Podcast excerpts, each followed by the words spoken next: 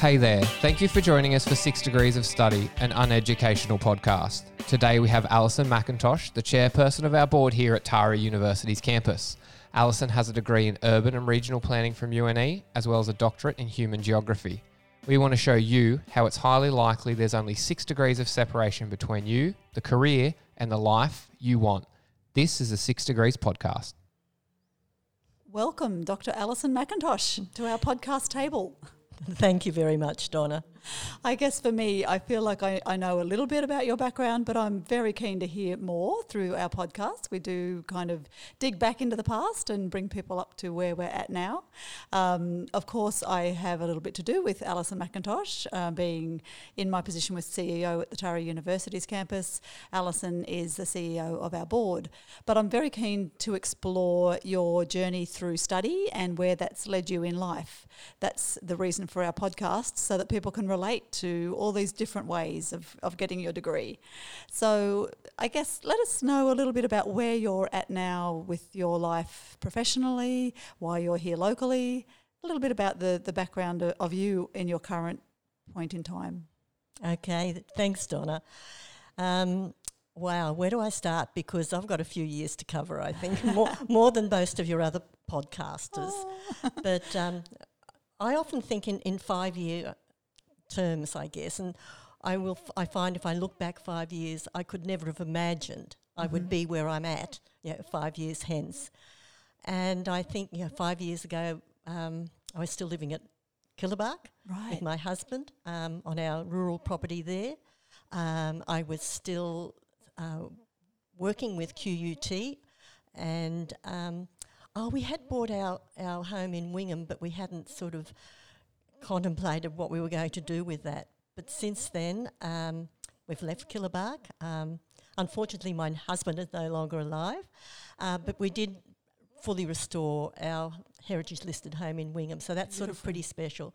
But I've also sort of retired from my professional um, academic life. Um, that was oh probably only 18 or so months ago. Mm-hmm. Um, but I had no idea I might then be jumping into um, an, another involvement with universities. Yeah. And this is through Taree University's campus. And that's been an, an incredibly interesting and diverse and exciting experience for the last oh, 18 months, I guess. Yeah, and I, I, I think it's just important to point that out that it's actually a volunteer role you know, it's not a big career move. It's actually a volunteer move to help out the community to bring this university to life. So it, it's a big commitment and a lot of time. So I'd just like to say thank you to you for that. um, yeah. Well, I think Donna too. The fact that I um, I've retired from paid work. I you know I don't know what that word retirement really means, but um, I'm I'm no longer paid for a professional job, and that's allowed me to be able to devote uh, time to Taree University's campus. And um, it's been a completely different experience for me as well. I, I have had um, an academic background for some time, but not not wearing a hat as somebody trying to pull together a regional university's campus in Taree. And I must say, it's been um, it's been quite a ride. I've learnt so much along the way too, and it's been an exceptional team to work with. Um, the other board members are just tremendous with their talents, with their professionality. Um, but um, yeah, they're also very nice people, so that helps. It certainly does. so I guess thinking back um, to when you started your university journey, um, what's what's your story? Did you go straight from high school to uni? I guess what we always reveal quite often in these podcasts is it's not just I went to school, then I went to uni, did three years, came out, got the job. It's been very rare that that's the natural path through life. Um, so tell us about your journey. Did you go to uni straight away? Did no, no, no, no. um, I actually I went to boarding school, and that was never planned by, by me or my family. So. Um, I w- had to go to boarding school in Rockhampton, and the last thing I wanted when I matriculated um, was to be institutionalised again. So um, I did not want to go to university at that stage, and I'm talking now about oh, dare I say the mid '60s. So there was no such thing as a gap year. Yeah. Um, but what I what I sort of in a way fell into was really fortunate. Um, but I did aptitude tests with um, a number of computer organisations, and I landed a job as a trainee computer programmer. Wow. And this is way back. This is in the 60s. yeah, yeah, yeah, Yeah. This is in the ground f- floor, I guess, of computing in Australia. So I was just incredibly lucky to have that opportunity. Um, and that just led, and this was in, in Brisbane because uh, I was a Queen, Queenslander. Mm-hmm. And um, I was just so lucky, I think, to have that opportunity back then. And I, I just loved it. Um, So, so back then, working in computing, Mm. what what was the actual what was your day like? Like, what was the task? Like, uh, uh, um, well, I'm sure it's different to pr- computer programming now. I think it probably is. I mean, the, we used ma- machine languages, which were really basic languages. Um, it would take, say, an hour and a half to co- compile a computer program. Right. Um, it was, uh, well, I guess the equipment we had, which was state of the art at the time, now is just so archaic. You know, I can remember if uh, at one stage, I don't know, in the maybe the early seventies by then, getting so excited when we upgraded to a sixteen thousand, you know, a computer with sixteen thousand words of memory. um, but um, yeah, you learnt. I mean, that was what the restrictions were Yeah. and you learn, learn to negotiate that as well. But sort of from being a, a computer programmer and moving to Sydney then in um, 1968, I think I moved to Sydney, um, and then became a systems analyst and then a project manager. And then I was working with a, a company called Dalgety's, which might mean a, a lot to regional people. Um, but it was a big company. I was in the head office there. Um, it's a company with thousands of employees and branches throughout Australia. And Dalgety were like wholesalers of agricultural products, is that right? Or Um, machinery? They were- machinery, wasn't Well, it? they, well, they, machinery was part of it, but a big part was that they were stock and station agents and wool brokers. But they also had um, a wine, wine estates in South Australia. Mm, nice. They um, um, had a shipping division, insurance, travel. They um, um, had a scouring plant in Victoria, um, manufactured mining equipment. right. So uh, there was it was very diverse, and so it was um, a wonderful opportunity in lots of ways to get to know a lot about um, different aspects of corporate Australia. Yeah. And I was fortunate in the opportunities I was given with that company. Mind you, I didn't have a university degree, but in those days, um, you didn't have to. You know, you, you had a lot of on-the-job training. You had a lot of um, management courses you went to. yeah. Quite different than you didn't. I mean, certainly by the time I left that company, you had to produce that piece of paper. Mm. But I guess I, again, I was fortunate in getting in at a time where your track record was good enough to secure you wonderful opportunities. Um, and when I left um, Dalgety's um, in about 1984, I think it was, um, I was a senior executive in their business development department and doing research work and so yeah, on. Mm. yeah. Okay, so you so through to 1984, um, was that when you finished your work with Dalgety? Yes, it was, and that was when um, Noel, my husband, and myself decided to do what then wasn't known as a tree change, but Yeah. yes, we came to the Manning. We bought our, we we actually bought our property at Killabakh a couple of years prior to that. But we moved to this little rural locality of Killabakh that had a wonderful community and lots of stuff going on. Um, and it was, um, uh, I, I think, the best move we could possibly have made. And, and how did you discover that Killabakh was the place that you wanted to move to? Did you have friends already here? We we knew nobody, but um, you know when you see a place, you know whether it's the right one or not, and that's how we felt about the property. Yeah. It was just just what we wanted. Um, it was further away than we'd anticipated we would be, but see at that time Taree had a really good um, rail service, True. air service.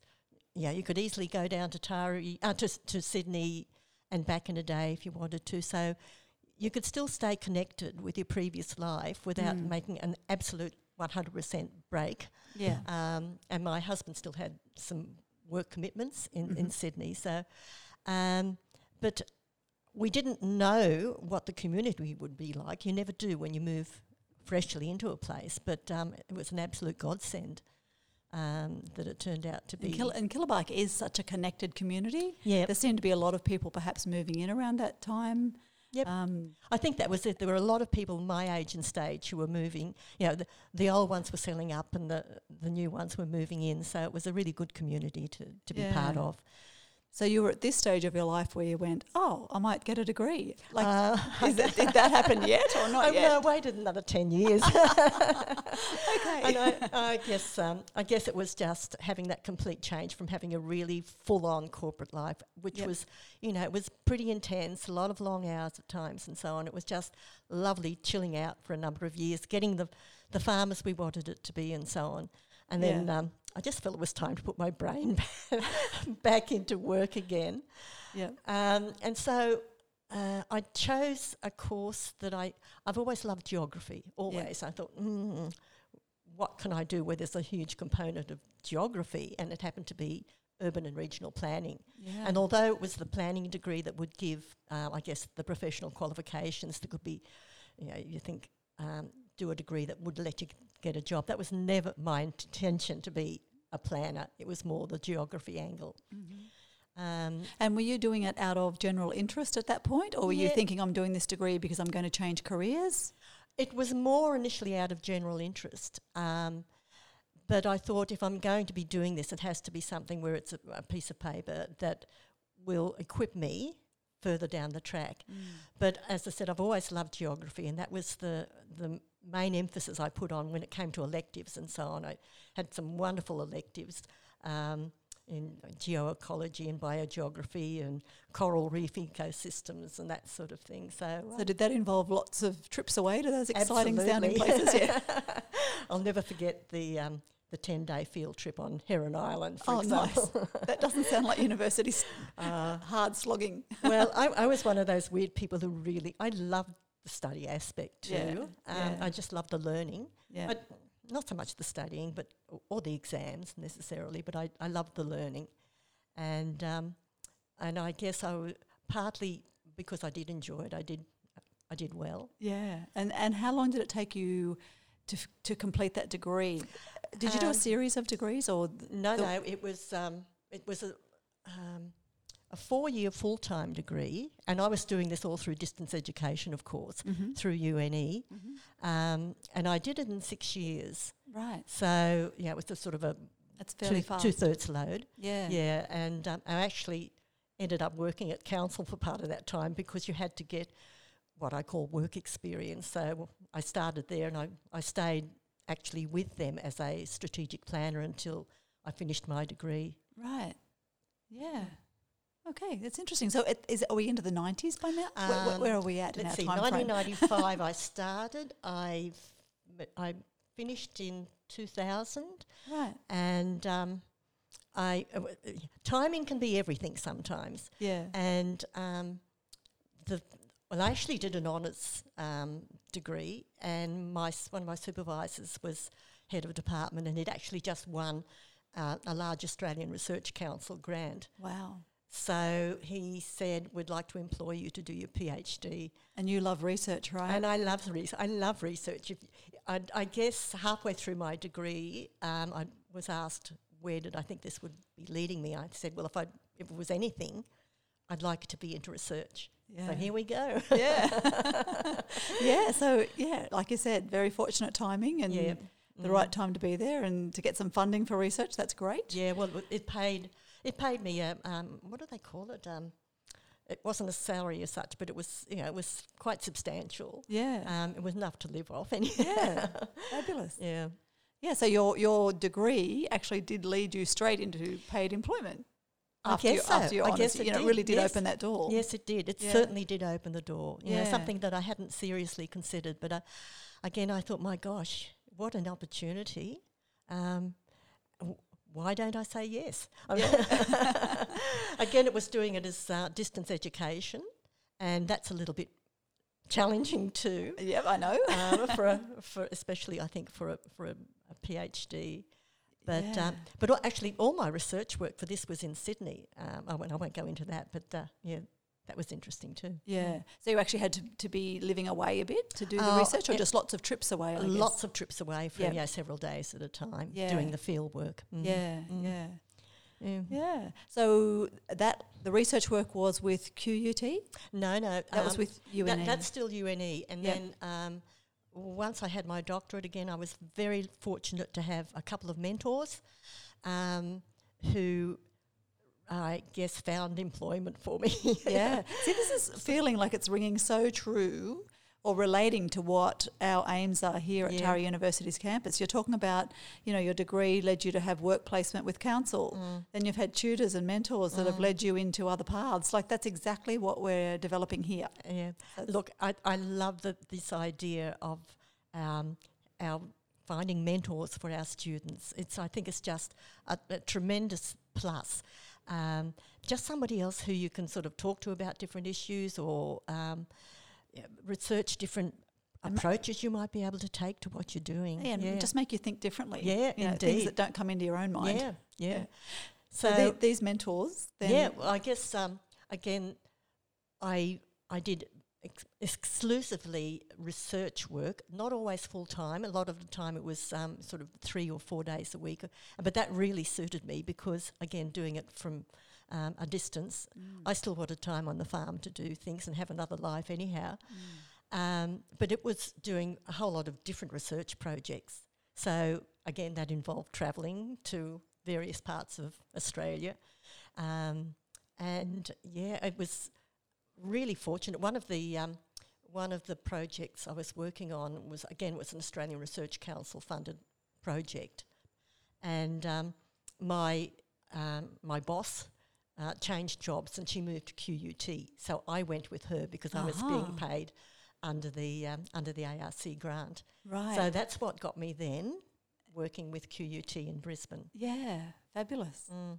Can you give an example, or uh, is there privacy and confidentiality around research? Are you allow, allowed to give us an example of you know some fabulous research that you were really? No, certainly not. Um, and I'm an absolute advocate for open access to research, especially when it's yeah, research outcomes, especially when it's being funded by the federal government. I mean, that's our money after all. That's that's funding it. Yeah. Um, and probably the area where um, we did exert quite a bit of influence was we were um, looking at the impact on frontline communities of fly in, fly out, drive in, drive out workers in the mining industries. Oh, wow. Yeah. Yeah. So um, it was really interesting. The I could name federal ministers at the time.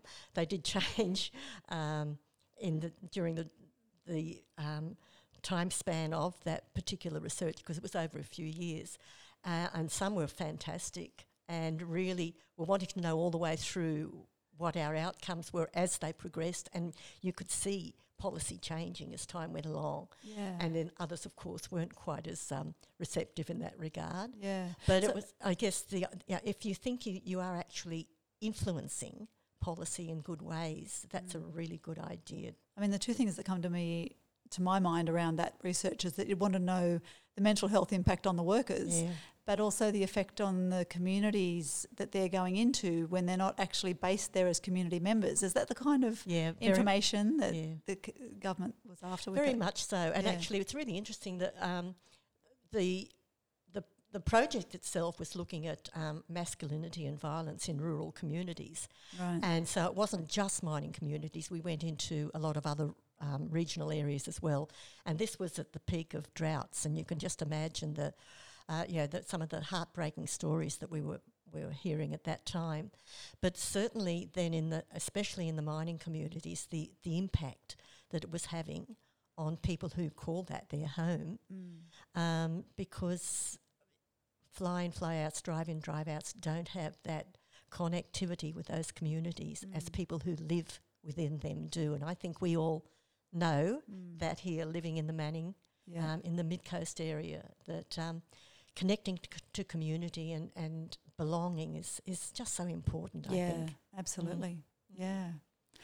Well, thank you for sharing your insights. I feel that's been a, a wonderful um, background, I guess, to your career where you're currently at. I'm calling it a career, even though it's a fantastic volunteer capacity and you're fulfilling it as if it was a career with, um, you know, fully involved.